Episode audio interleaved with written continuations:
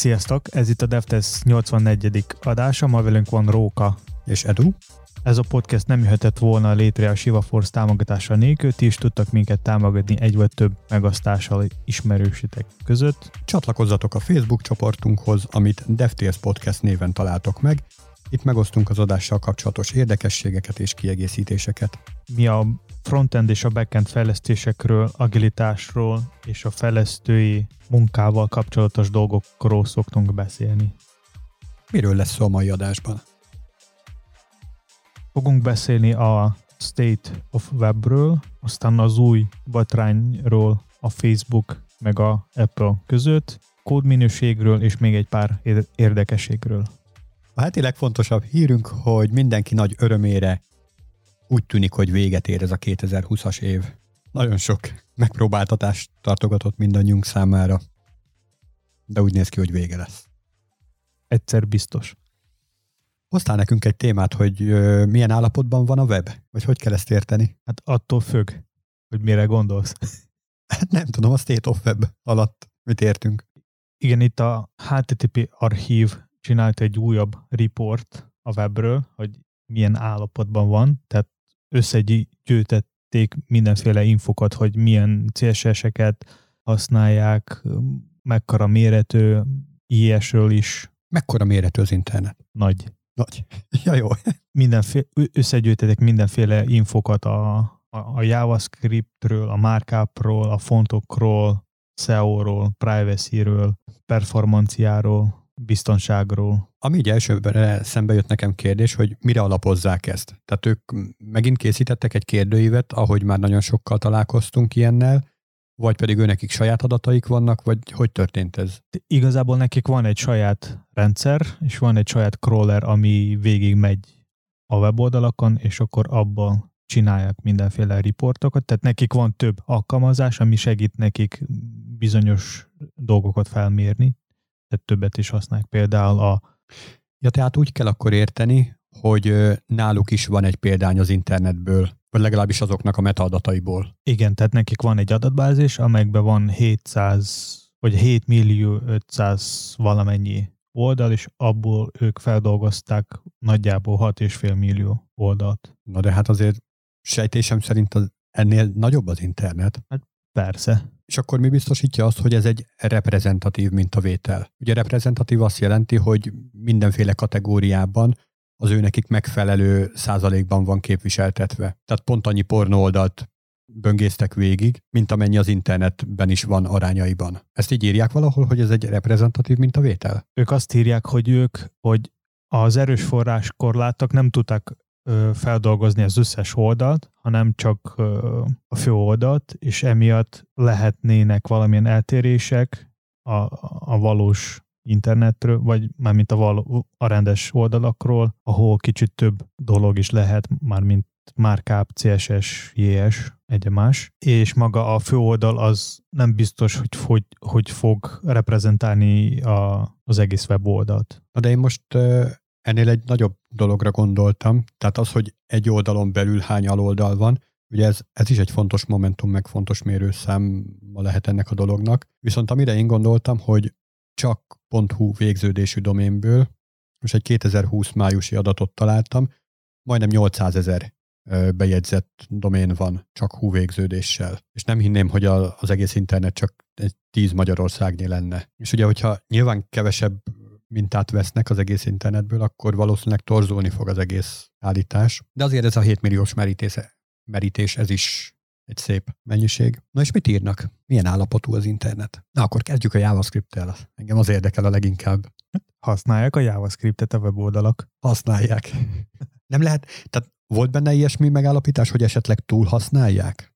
Az, hogy túl vagy nem, az szerintem leginkább ilyen szubjektív dolog, de az, hogy többet kezdték használni, az, az van egy ilyen adat, és az előző évhez képest 3, 13% kell több lett a JavaScript használat a desktopon, és 14.4 kal a, a mobil eszközökön. Tehát annyival több lett a JavaScript használva. Mármint ez méretben, vagy CPU-ban, vagy miben értendő? Vagy ennyivel több utasítást lett vagy ennyivel több weboldal lett, ami egyáltalán elkezdte használni a JavaScriptet. Kicsit visszakanyarodva, hogy szubjektív vagy nem szubjektív, szerintem abszolút lehet hozni ehhez erre egy objektív ítéletet. Tehát amikor van egy tök statikus weboldalad, ahol elmondod, hogy neked ABC terméked van, ehhez miért lenne szükség JavaScriptre? Hogy ezt megjelenítsd. Ezt így a HTML önmagában képes erre. Flashben is meg lehet csinálni. Sőt, meg lehet Java applettel is csinálni. Visszatérve a te kérdésedre, az, hogy mennyi vagy több JavaScript lett, az mit jelent, az a méret. Tehát a JavaScriptnek a méret az, az nagyobb lett. Esetleg a mérethez minőség is társul? Bocs, hogy ilyen nehezeket kérdezek.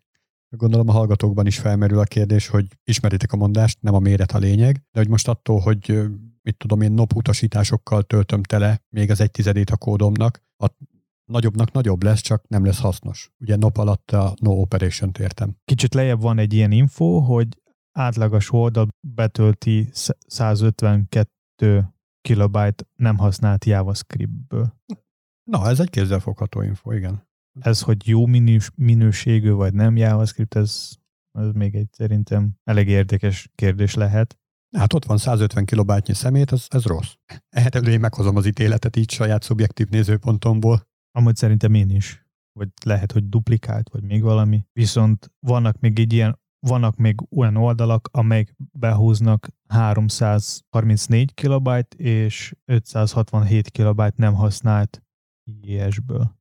Tehát ez, ami eléggé sok szerintem. Tehát amire az előbb azt mondtam, hogy rossz a 150 kilobajt, arra most még ráteszünk még egy lapáttal, akkor az nagyon rossz. Igen, tehát hogy 50% oldal behúzza 153, 75, 335, és 90% 568 kilobajt. Akkor ez nagyon-nagyon rossz. Tehát azt, azt mondod, hogy a legtöbb weboldal, akkor az közel egy megabájtnyi haszontalan kódot letölt nekem, csak így JavaScript témakörben. Ennek az lehet az oka, az egyik oka szerintem, hogy mivel használják a SPA alkalmazások, tehát Single Page Application, emiatt az első oldalon nem biztos, hogy az összes kód lesz használva, és majd valamikor talán, de ez se jó megoldás amúgy. De egyébként ez egy nagyon jó kis kérdést felvet, mert ugye a single page appoknak ez volt a nagy előnye, hogy az első ö, nagy oldal betöltés után már nagyon gyorsan fognak működni, csak hát el is kell odáig jutni egy weboldalnak, hogy az betöltődjön, és az ember kedvet kapjon arra, hogy használja. Viszont, hogyha én az első oldallal kapcsolatban, tehát az első oldal megjelenítése kapcsolatban olyan rossz véleményem lesz, hogy nagyon lassan jelent meg, ugrált össze-vissza,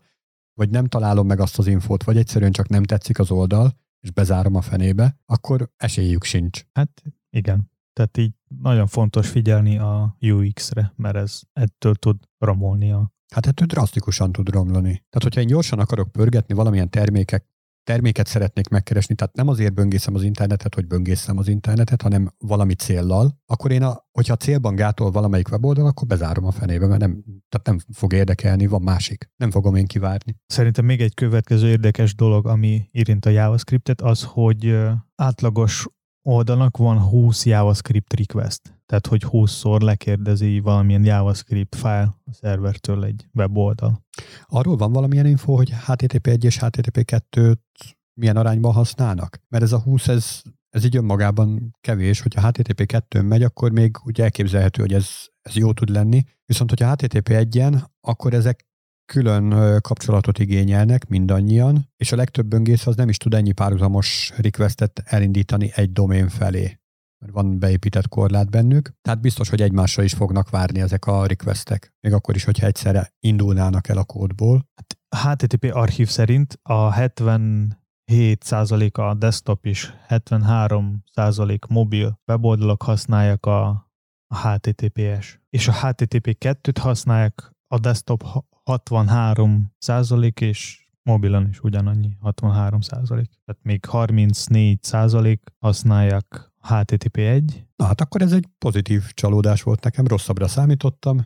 Egy másik érdekesség, hogy inline scripteket az oldalaknak a 41%-a használ. Mindezt ugye annak ellenére, hogy közismert, hogy az egyik leggyakoribb sebezhetőségi forma script injection, aminek a melegágya az inline JavaScriptek. Ezt ugye lehet böngésző headerből is tiltani már, akár az inline JavaScriptek használatát, akár a CSS-ek használatát, és ennek ellenére még mindig 41% használ inline JavaScriptet. Na, egy másik érdekesség, hogy az oldalaknak 4,5%-a még ö, mindig olyan JavaScriptet használ, ami nincs minifájolva. Ugye ez azon túl, hogy kikerülhetnek érzékeny kommentek is, azon túl még az erőforrásokat is jobban pazarolja. Úgyhogy minifájoljatok, ezzel lehet tenni a zöldebb jövőért. És a következő legnagyobb érdekességet, hogy milyen libeket használják a weboldalak. És a nyertes? Hogy nem használ libet? Nem. A jQuery. A jQuery. Még mindig. Mennyivel? Hány százalékkal? 83 százalék a jQuery, a jQuery Migrate 30, aztán a harmadik helyen még mindig jQuery UI, ami 24 százalék. Hát azért ezek döbbenetesen nagy számok. Igen. És mit tudom én, ilyen nagyon hype-os framework most Reactra, vagy Angulára, vagy mondjuk a Vue-ra is, hogyha gondolunk, ezek megjelennek egyáltalán a grafikonon? Akkor, hogyha jól értem, sem az Angular, sem a Vue az valójában nem került föl így a top 20 közé. Nem, mert nekik eléggé kevés százalék. A, a React és a jQuery az 0.6 százalék, sima React az 0.4, a Vue és a jQuery az 0.3, a sima Vue, tehát az azt jelenti, hogy a Vue és a jQuery egyszerre voltak használva, ugyanúgy a react is volt. A Vue IS simán az 0.2 százalék, Angular IS és a jQuery az 0.2 százalék. Várja, várja, Angular IS, tehát az az 1.x-es vonal. Igen. Ha? És a modernebb? Ebben a táblázatban sajnos nincs, ahol most nézünk. Ja, de már ilyen 0, valahány tizedes százalékokat nézünk. Hát, uh-huh.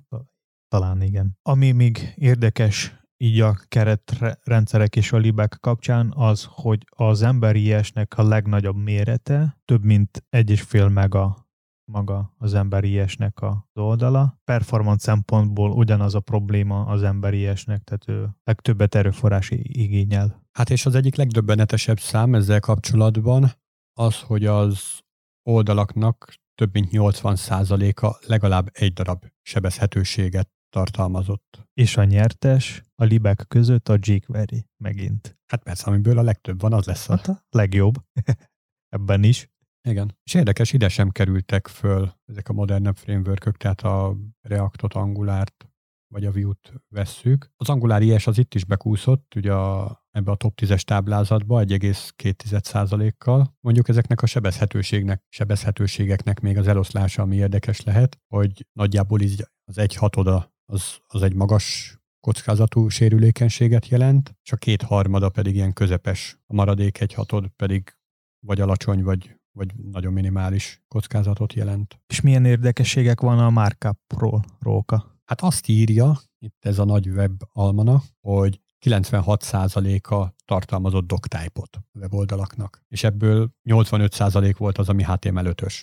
Tehát így viszonylag friss. Ami még érdekes volt nekem például hogy doctype kapcsolatban, hogy XHTML 1.0 transitional 6% volt. Ezek, hogyha jól gondolom, akkor ilyen több mint 10 éves weboldalak, amikhez senki soha nem nyúlt hozzá azóta sem, és nem is tervezik, hogy hozzá nyúljanak. Azok csak úgy vannak. Ami még legérdekesebb lehet a markup kapcsán, az, hogy a legnagyobb méretű oldal az volt 61 megabyte. Ez JavaScriptben? Nem, az, az sima Csak HTML. HTML, igen. És így átlagos oldalnak a mérete az 24 kilobyte. A legtöbb használt nyelv beállítás a HTML-ben az angol, aztán a... Ez a, ugye a document language attribútumra gondolsz. Igen, igen. Aztán az amerikai angol, japán, spanyol, ezek ami a fő. És a legnagyobb százaléknak, tehát 22 százaléknak nincs beállítva sem, semmilyen nyelv. Leg uh, elem az a div. Hát, mert ez a divatosnak a rövidítése. Hát gondoltam.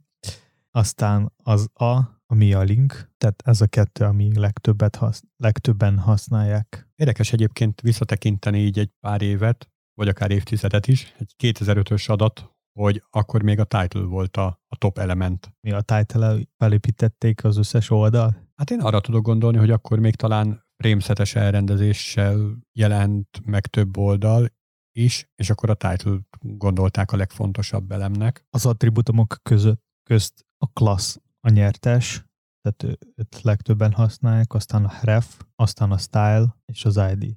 Úgy van, hogy a class 34%, a ref 10, a style az majdnem 6, az ID-t 5 százalékat. Gombokról is van egy érdekesség, bár abszolút nem nagy fontossággal bír, de hogy például a gomboknak 36%-a úgy íródott, hogy button, type egyenlő button, még 32% úgy íródott, hogy button, és utána type nélkül csak úgy benne a szöveg, és 28% pedig úgy, hogy button, type egyenlő submit. És persze ennek a változata is megvannak, hogy input type submit value egyenlő valami, meg input type button value egyenlő valami, input type image src egyenlő valami, és csak fél százalék volt az input type reset. És, és most a következő a CSS, tehát erről még egy pár érdekesség.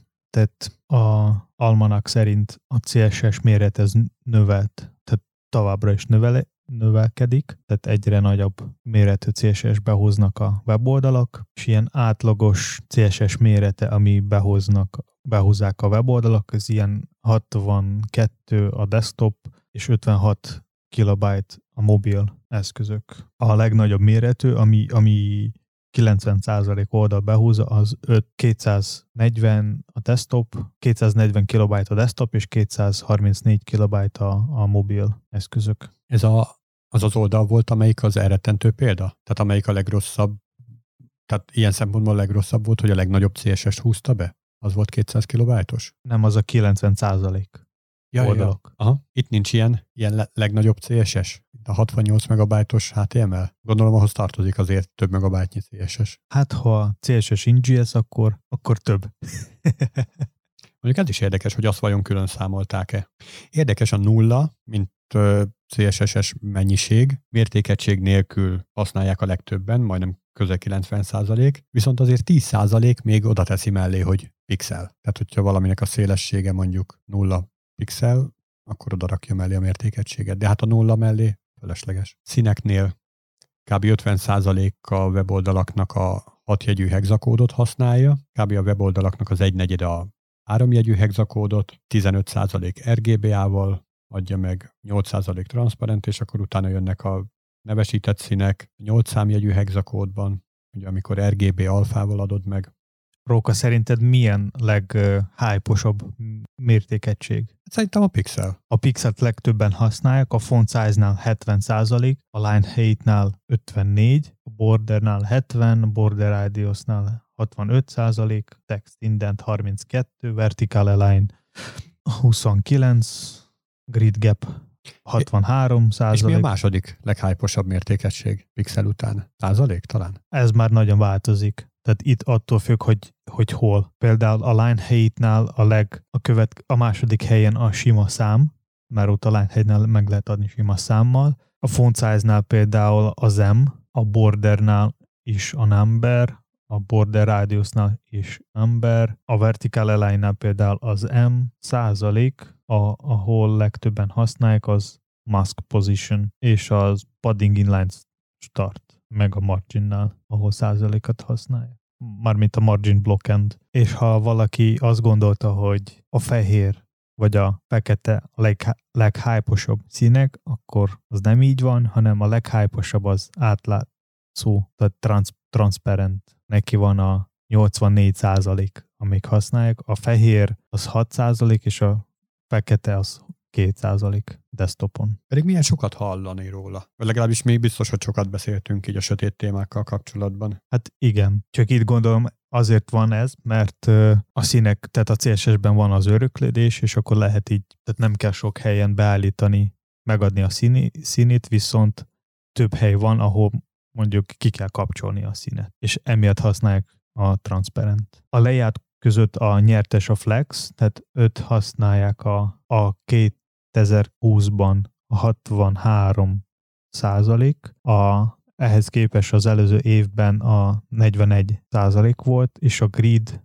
az csak 2 százalékkal növelt, az 4 százalék ebben az évben, és az előzőben csak 2 volt. Hát az előfelsoroltakon kívül még nagyon sok érdekességgel találkozhattok ebben a gyűjtésben. Még amikről nem beszéltünk, így a pontok, vagy third party libek, SEO, akadálymentesség, teljesítmény, privacy, security, meg még egy csomó érdekesség. Ezeket érdemes végigböngészni, mert azért lehetnek benne nagy meglepetések. Olyanokra gondolok, hogy amiről ugye nagyon sokat tudunk beszélni, és nagyon sokat is szoktunk beszélni, de hogy az közel sem biztos, hogy a, az internet szempontjából annyira lényeges, vagy annyira szignifikáns. Ami még lehet érdekes így a végére, a privacy kapcsán, a 80 vagy 93 százalék weboldalak használják legalább egy trackert, 9-10-ből használják a cookie beállítás, amely, amelyiknek a Google a tulajdonos, és 44.8 százalék weboldal,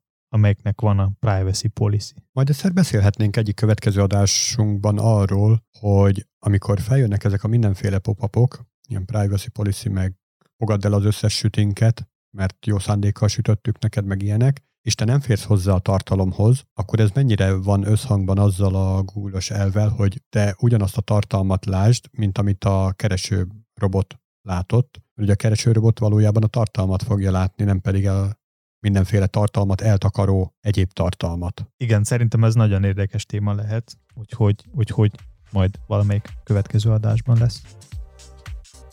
Aztán nekünk egy Facebookos, Apple-ös hírt. Mi történt? Milyen botrány alakult már ki megint a Facebook körül? Ugye most legutoljára az volt, hogy leállt a Messenger szolgáltatás több országban, de most ez egy más jellegű.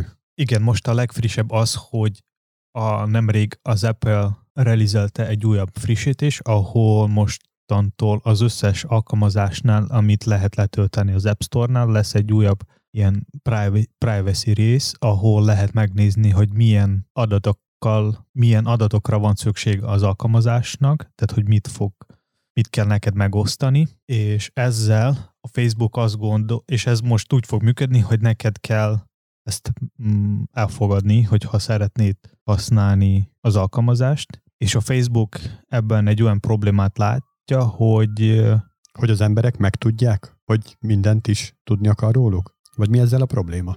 Hogy kiderül? A, a Facebooknak az nem tetszik, hogy most már a fejlesztőknek kell megkérni a felhasználóktól a, az engedély ahhoz, hogy lehessen megosztani a saját, saját adatot a, az alkalmazások között és a weboldalak között.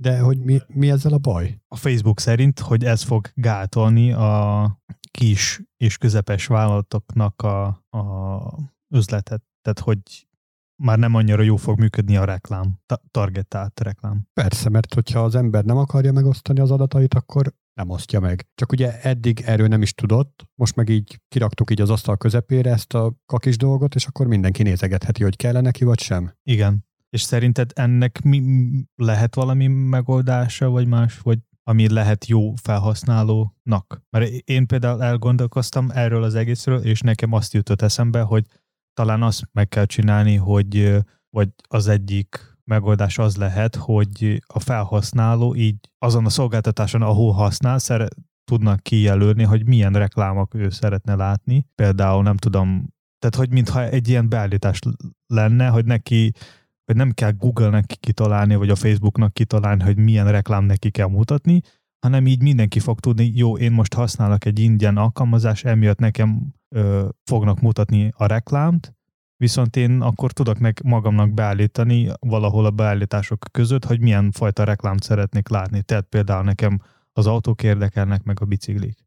Ennyi. Nagyon sok helyen van ilyen, már eleve a regisztrációnál egy ilyen nagy halom checkboxot szoktak kínálni, hogy oké, te most regisztrálsz, megadtad a nevedet, meg az e-mail címedet, meg nem tudom még milyen adatodat, és az egyik utolsó lépések között ott van, hogy jelölt be, hogy mi az a néhány kategória, és általában ilyen kötelezően legalább hármat válasz ki, amik érdekelnek téged. Na, e, e, erre gondolok, igen. De hát én ettől is agytomort kapok, hogy kötelezően rámerültetik, hogy érdekeljen már három téma. Tehát engem nem érdekel három téma, én olyan egysikú szemellenzős vagyok, hogy, hogy nem, nem érdekel három. Hát akkor, akkor ebben az esetben ez kell, hogy opcionális legyen. Tehát, hogy nem kiválasztasz három kategóriát, akkor mindenféle reklám fognak mutatni neked. Ha kijelölsz, akkor csak az, amit téged fog. Igen, tehát ezt itt ilyenfajta megoldást, amit most mondasz, ezt el tudnám fogadni. Szóval ez az egész reklám téma, ez egy alapos átgondolást igényel, abban biztos vagyok,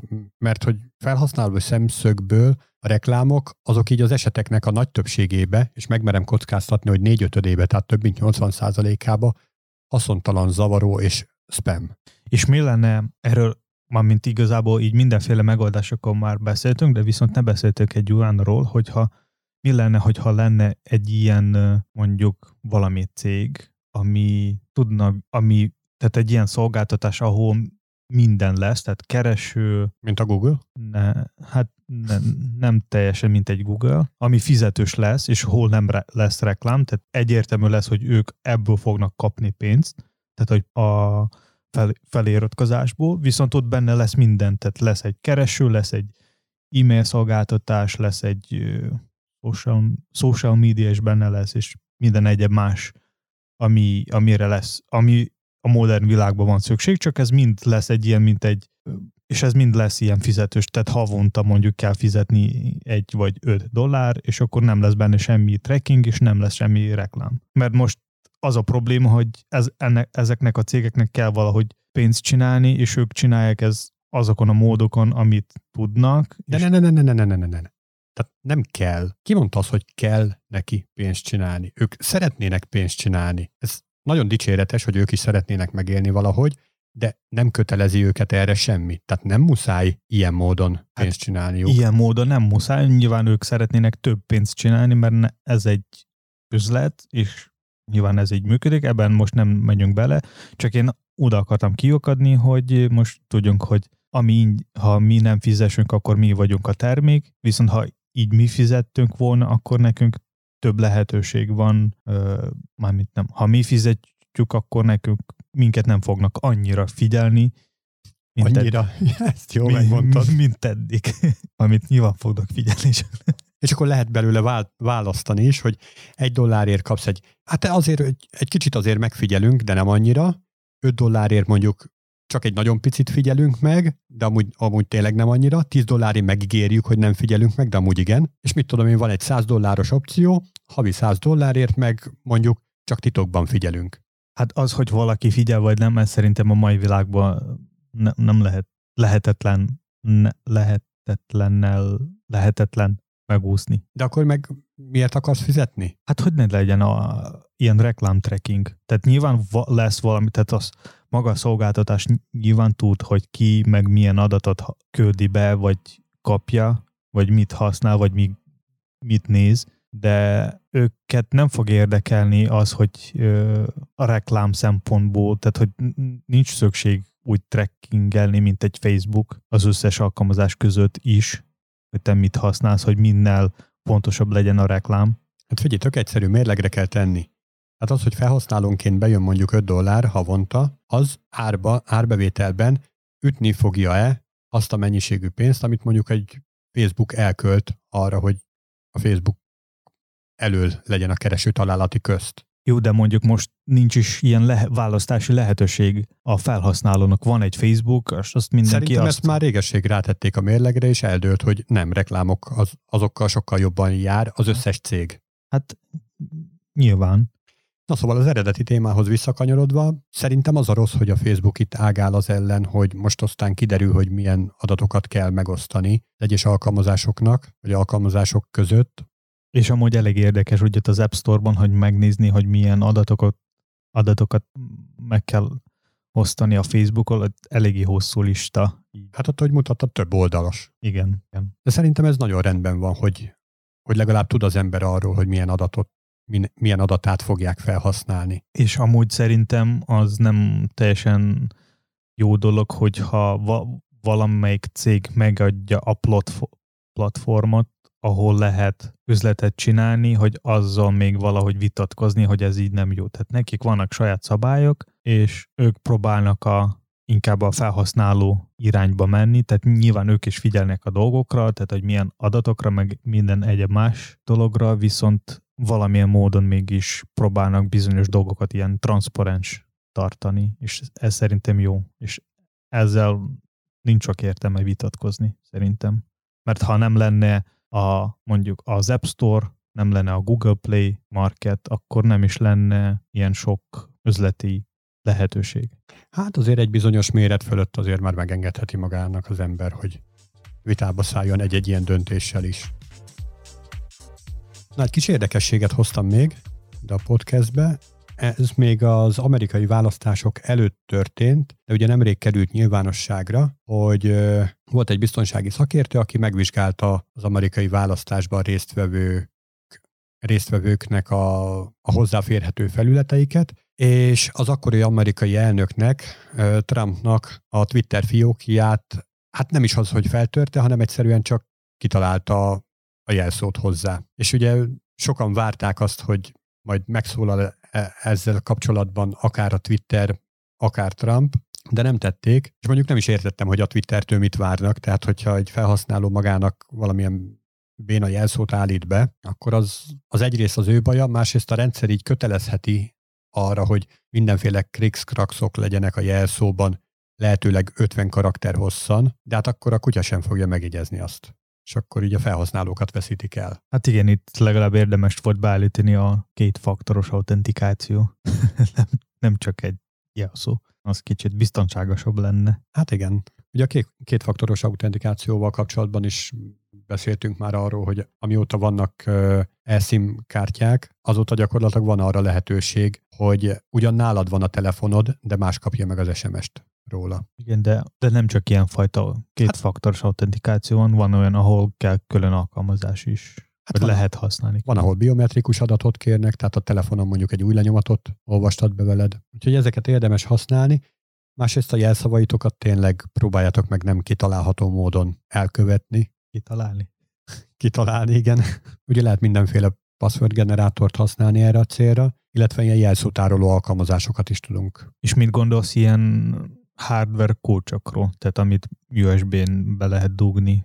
Az is jó megoldást lehet, amíg meg nem hibásodik, vagy el nem veszíted, mert ugye olyan kicsi eszközről van szó. És ez szerinted mennyire biztonságosabb? Mármint, hogy eltörünk attól, hogy lehet valahol elfelejteni, és valaki ellopja, Hát ugye ott sokkal nagyobb adatmennyiséget tudunk rajta tárolni, és pont azért úgymond hosszabb lehet a jelszavad. Tehát ilyen szempontból biztonságosabb. Egy másik érdekesség, amit hoztam nektek, nem újdonság, az előbb már beszéltünk arról, hogy nagyjából ilyen közel 800 ezer .hu végződésű domén van beregisztrálva Magyarországon. Először nem biztos, hogy Magyarországon, de hogy ö, ilyen domén van beregisztrálva. És hát ezek köz gyakorlatilag az, szinte az összes főnév és ige, az már így elfoglalt. És amit ezzel kapcsolatban találtam most, hogy hát így a szabadságos idő alatt ugye kevésbé vagyok lefáradva, úgyhogy nagyon kreatív ötleteim vannak, és a legújabb világ megváltó ötletemhez kerestem szabad domént. Nyilván nem találtam olyat, ami így első körben található lett volna, viszont azt találtam, hogy ezek közül a foglalt domének közül, foglalt doménnevek közül nagyon sok csak azért van elfoglalva, hogy befektetési céllal. Tehát, hogy gyakorlatilag rögtön meg is vehetném attól, akinél van, mert ő nem használja semmire. Egyrészt ez is egy borzasztó dolognak tartom, tehát, hogy egy ilyenfajta befektetést tett valaki. Másrészt, ami még érdekes volt, és így megfigyeltem, mert a csomó domére azért rákerestem, hogy kinél van. Ugye így tudom ajánlani a domain.hu keresőjét, és hát a legtöbb tehát így több mint a fele az ilyen 2000-2001 körül lett regisztrálva. És hogy azóta csak úgy ott hevernek, porosodnak ezek a domének, a kutyának se kell, mert a fene se fog érte annyi pénzt fizetni. Mit gondolsz erről, Edu? Neked van ilyen tapasztalatod? Hát igazából nekem is volt ilyen, hogy van egy domén név, amit én szerettem volna venni, és aztán kiderült, hogy valaki már beregisztrált, és pont, pont ebben az évben nekem jött egy olyan ötlet, és, és, és pont ebben az évben be lett regisztrálva és az most így úgy látom, hogy nincs használva, de így, így újra venni, az így kicsit macszeres szerintem. Mert mennyi lenne, hogyha ezt meg kéne venned? Hát tud csak lehet egy ilyen ajánlatot megadni, és ott a minimum az 200 dollár. Mm, per év. Én szerintem ez, hát nem vagyok biztos ebben, de én szerintem, hogy ez csak az első. Tehát, hogy attól a tulajdonostól venni, megvenni a, a, a domént, az lesz csak egy aztán a per év az már... Uh-huh. Na hát akkor ez egyértelműen az, amiről az elsőnek beszéltem. Ilyen befektetési céllal megvette valaki. Az viszont, hogy ugyanabban az évben, amikor neked jött az ötleted, akkor lett beregisztrálva, nincs egyébként erre közvetlen bizonyítékom, de minthogyha ha rákeresel egy-egy doménre, akkor hip-hop így eltűnnek, ezek beregisztrálódnak. Tehát én egy ilyenfajta megfigyelést is tettem. Hát amikor mondtad nekem ezt, nekem is ez tönt fel, de én emlékszem arra, hogy voltak ilyen doméneket, amit én, amelyikre én már kerestem, és, és egy idő után csak vettem őket. Tehát nem rögtön, de szerintem ez előfordulhat ilyen is, hogyha valamilyen gonosz weboldalon keresni ezekre. Hát nem kell feltétlen gonosznak hívni, egy ilyen piacirés látott a dologban. Jó, ez szubjektív volt, de vala, valakinek az, a, valaki számára az gonosz lesz. Hát igen. És amúgy mennyire fontos egy, egy jó domén? Tehát, hogyha ha jó a terméked, akkor akár egy rossz domén névvel is jól járhatsz, nem? Hát ha a jó domén abban segít, hogyha te valakinek abban tud segíteni, hogyha te valakinek azt mondod, vagy valakivel megosztod, akkor ez könnyű lesz megjegyezni. Tehát, hogyha ilyen hosszú lesz, vagy ilyen valami furi, akkor ez így nehéz lesz megjegyezni az embereknek, és akkor nekik kell vagy keresni, vagy, vagy aztán elfelejtenek, viszont ha lesz valami ilyen eléggé kreatív domén, az szerintem, és beragad, mint egy szám, vagy a dal, akkor ez, akkor ez akár jó reklám is lehet. Ja, tehát akkor egy vers sor is lehet egy doménnév, tehát nem muszáj rövid legyen. Hát gondolom van benne valami limit, nem lehet végtelen sok karakter.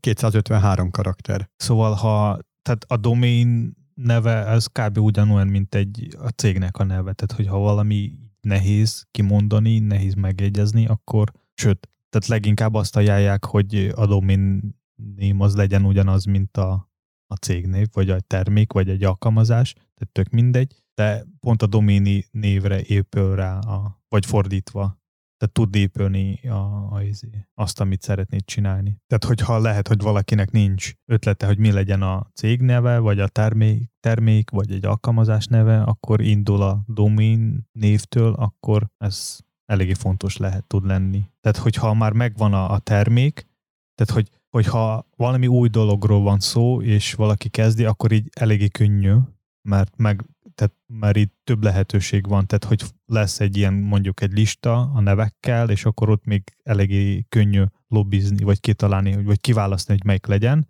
Viszont ha van már meglévő cég, és még mind, nincs a weboldal, és kell keresni valami domain név, akkor előfordulhat az, hogy az a domain már foglalt, és így kicsit már nehézebb lesz a dolog, szerintem. Hát minden esetre szomorú voltam, hogy egy csomó ilyen jó ötlet az így le van stipistopizva, és akkor sok-sok pénzért tudnám megvenni, hasonló módon, mint hogy Edu járt. Ez egy kicsit kiábrándító, úgyhogy gyorsan letettem arról, hogy megváltsam most ezzel a világot. Na és ugye volt arról szó, hogy milyen hosszú lehet egy domén. Ugye azt mondtuk, hogy itt a, a szabvány szerint 253 karakter, és ugye rögtön rávágtad, hogy Vacsar 255. Ez az egyik téma, amit hoztam be még, hogy egy-egy default értékhez mennyi utána járást szoktál társítani? Illetve a hallgatókhoz is szól a kérdés, hogy amikor egy-egy ilyen default értékhez, default értéket meghatároztok, akkor mennyi utána járás alapján határozzátok meg?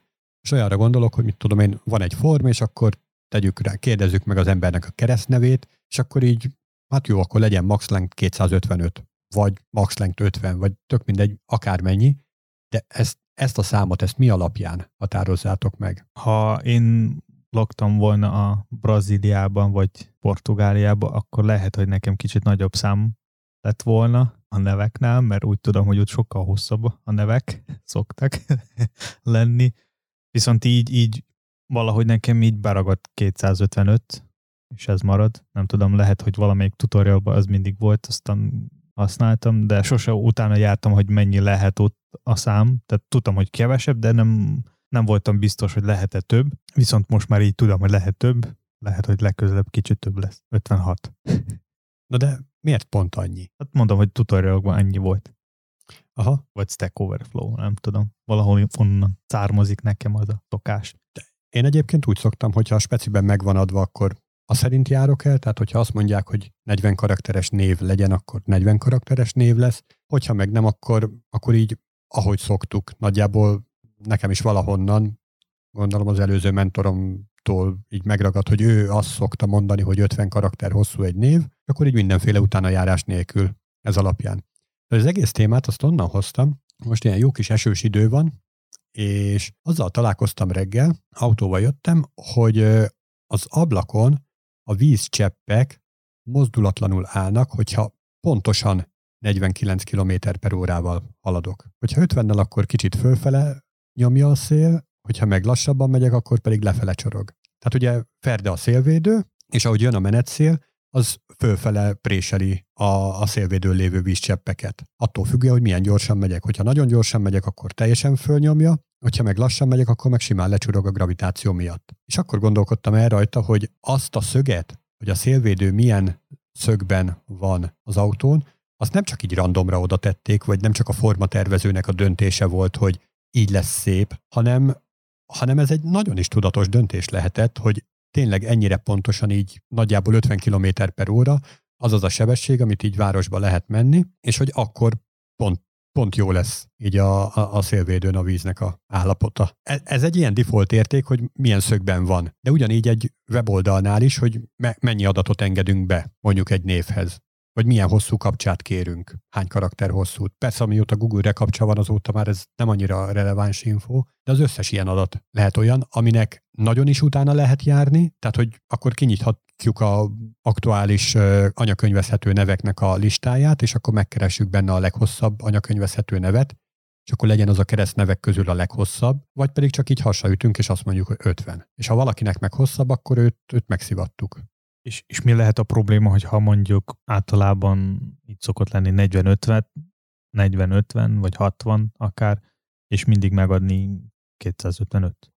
Sok gond nincs, mert elvileg optimalizált adatszerkezet, tehát nem ennyi bájtot foglal le, illetve hát attól függ, hogy hogy tároljuk, meg miben tároljuk, tehát az is elképzelhető, hogy ugye ezt a 250 bájtot ezt nem is használjuk ki, mert csak az lesz a neve, hogy Éva, három betű, és akkor a maradék 252 byte az így fölöslegesen kerül tárolásra, meg még a hozzátartozó metaadatok, de nyilván a tárterület nem, nem olyan drága, tehát nem annyira fontos. Viszont ettől függetlenül fontos lehet az, hogy mennyire vagyunk igényesek olyan módon a munkánkra, mennyire jó minőségű kódot akarunk úgymond előállítani azzal, hogy utána járunk ennek. Tehát mondok egy konkrét példát, számlaszámot, ugye 3x8 karakter, senki nem fog 100 karakteren tárolni, mert tudjuk, hogy 8.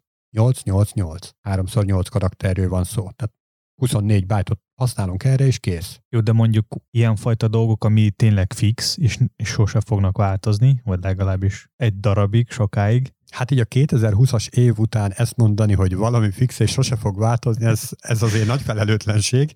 Jó, de arra de igen, gondolok, értem. hogy egy név az ebből szempontból kicsit dinamikusabb, mert lehet, hogy következő évben ide fognak jönni, nem tudom, egy millió új ember, akinek tök hosszú vagy rövid a név, tehát ebből szempontból a név az kicsit dinamikusabb. De ezt csak most, most gondolod dinamikusabbnak, mert hogy egy pár éve így lehet újonnan kezdeményezni, hogy új nevek is kerüljenek be így az anyakönyvezhető nevek közé és most már vannak ilyen nagyon furcsa, és nem is annyira magyaros hangzású nevek is. De mindegy, ez egy másik téma, de hogyha ugyanígy mondjuk a számlaszámnál megindulna ez a, ez a fajta változás, ahogy például olyan szempontból meg is indult, hogy például e-mail címmel lehet most már azonosítani egy-egy számlát, és hogyha mondjuk magával a számlaszámmal kapcsolatban is lenne még ilyen, ilyen fajta változás, akkor ugyanúgy ott lennél, hogy ó, hát akkor, akkor legyen több, akkor legyen 50. De miért pont 50? És akkor itt, hogyha nagyon igényes az ember, akkor utána mehet a jogi szabályozásnak, hogy igen, a jog az megengedi, hogy mit tudom, 1024 hosszú számlaszámod legyen. És akkor, akkor annyi. Tehát annak, annak úgy látom a létjogosultságát, de az, hogy így hasunkra csapunk, hogy 50, de csomó hiba lehetőséget lehet magában, persze az esetek döntő többségében jó lesz. És amúgy miért kell a mai világban ezzel foglalkozni? Miért az adatbázisok nem tudnak ez magától megoldani dinamikusan valahogy. Hát valamilyen limitet kell azért szabni. Tehát egy-egy ilyen, mondjuk egy vezetéknév vagy egy keresztnév helyére az ember nem másolja be a háború és béke teljes legépelt változatát. Hát jó, csak miért ezt kell a fejlesztőnek definiálni, és nem tud maga az adatbázis vagy bármilyen rendszer ez magától automatikusan megoldani az, hogy milyen országban vagy, és ott mik a helyi szabályok, amik Hát évről nem évre az, változnak. hogy a mezőnek mi a hasznossága. Tehát az, hogy arra a típusú mezőre, amit nem is a típusra, hanem amilyen adatot szeretnék benne tartani, például keresztnevet, magyar keresztnevet szeretnék benne tartani, és a magyar keresztnévre vonatkozó jogi szabályozás az éppen milyen, ezt beletennéd az adatbázisnak a kódjába? Nem, nem, nem. Arra gondolok, hogy ott hogy ne kell megadni, hogy mi, mi legyen a hasznossága a mezőnek, aztán a, az alkalmazás döntse el maga, magától, hogy mennyi lehet, és tárolni ott az adatot. Hát most, mint, az, a, mint, most az alkalmazás fejlesztője dönti el magától. Hát igen, de ez kb. ugyanarra gondolok, hogy a JavaScript-ben megadsz a változónak a, az értéket, az bármi lehet. És majd valami út a háttérben el, eldönti, hogy hogy kell alakálni ennek a változónak a memóriát. Hát azért nem bármi, mert van néhány basic típus, akármennyire is típustalannak tűnik, de azért van a háttérben néhány basic típus. Jó, de neked nem kell megadni a lengszit ennek. Igen. Erre gondolok, hogy miért ez a mai világban még, még, még mindig meg kell adni. Hát mert az adatbázisok ilyenek. Azok, hát, már, azok már csak ilyenek, azok nem hát, változnak. Tudom, hogy ez a paradigma, de szerintem ez meg lehetne változtatni. De vannak olyan típusok, ahol nem kell adni, mint egy text a MySQL-ben. Igen, vannak azok a típusok, viszont azokban nem jó keresni. Tehát azok nem jól indexelhetők. Ugyan nem vagyok egy nagy adatbázis belső lelki világának tudója, de én azt gondolom, hogy azért lehet, hogy így fix mérettel ad meg, pontosan az indexelhetőség miatt, hogy ebből lehessen építeni egy bináris fát. És ilyen módon, hogyha te ráteszel egy indexet egy ilyen szöveges mezőre, akkor az nagyon könnyen kereshetővé válik. Ellenkező esetben ott végig kell darálni az összes rekordot, ami ugye több milliós adathalmaz esetén nagyon sokáig is tarthat, és akkor mindegyik szépen megnézegetni egyesével. Hát jó, nálunk mostanában nem olyan gépek vannak, ami 20 éve, tehát sokkal erősebb gépek vannak, és sok minden automatizálni is lehet. És sokkal több adatról is van szó, mint 20 éve. Azok csak a karakterek.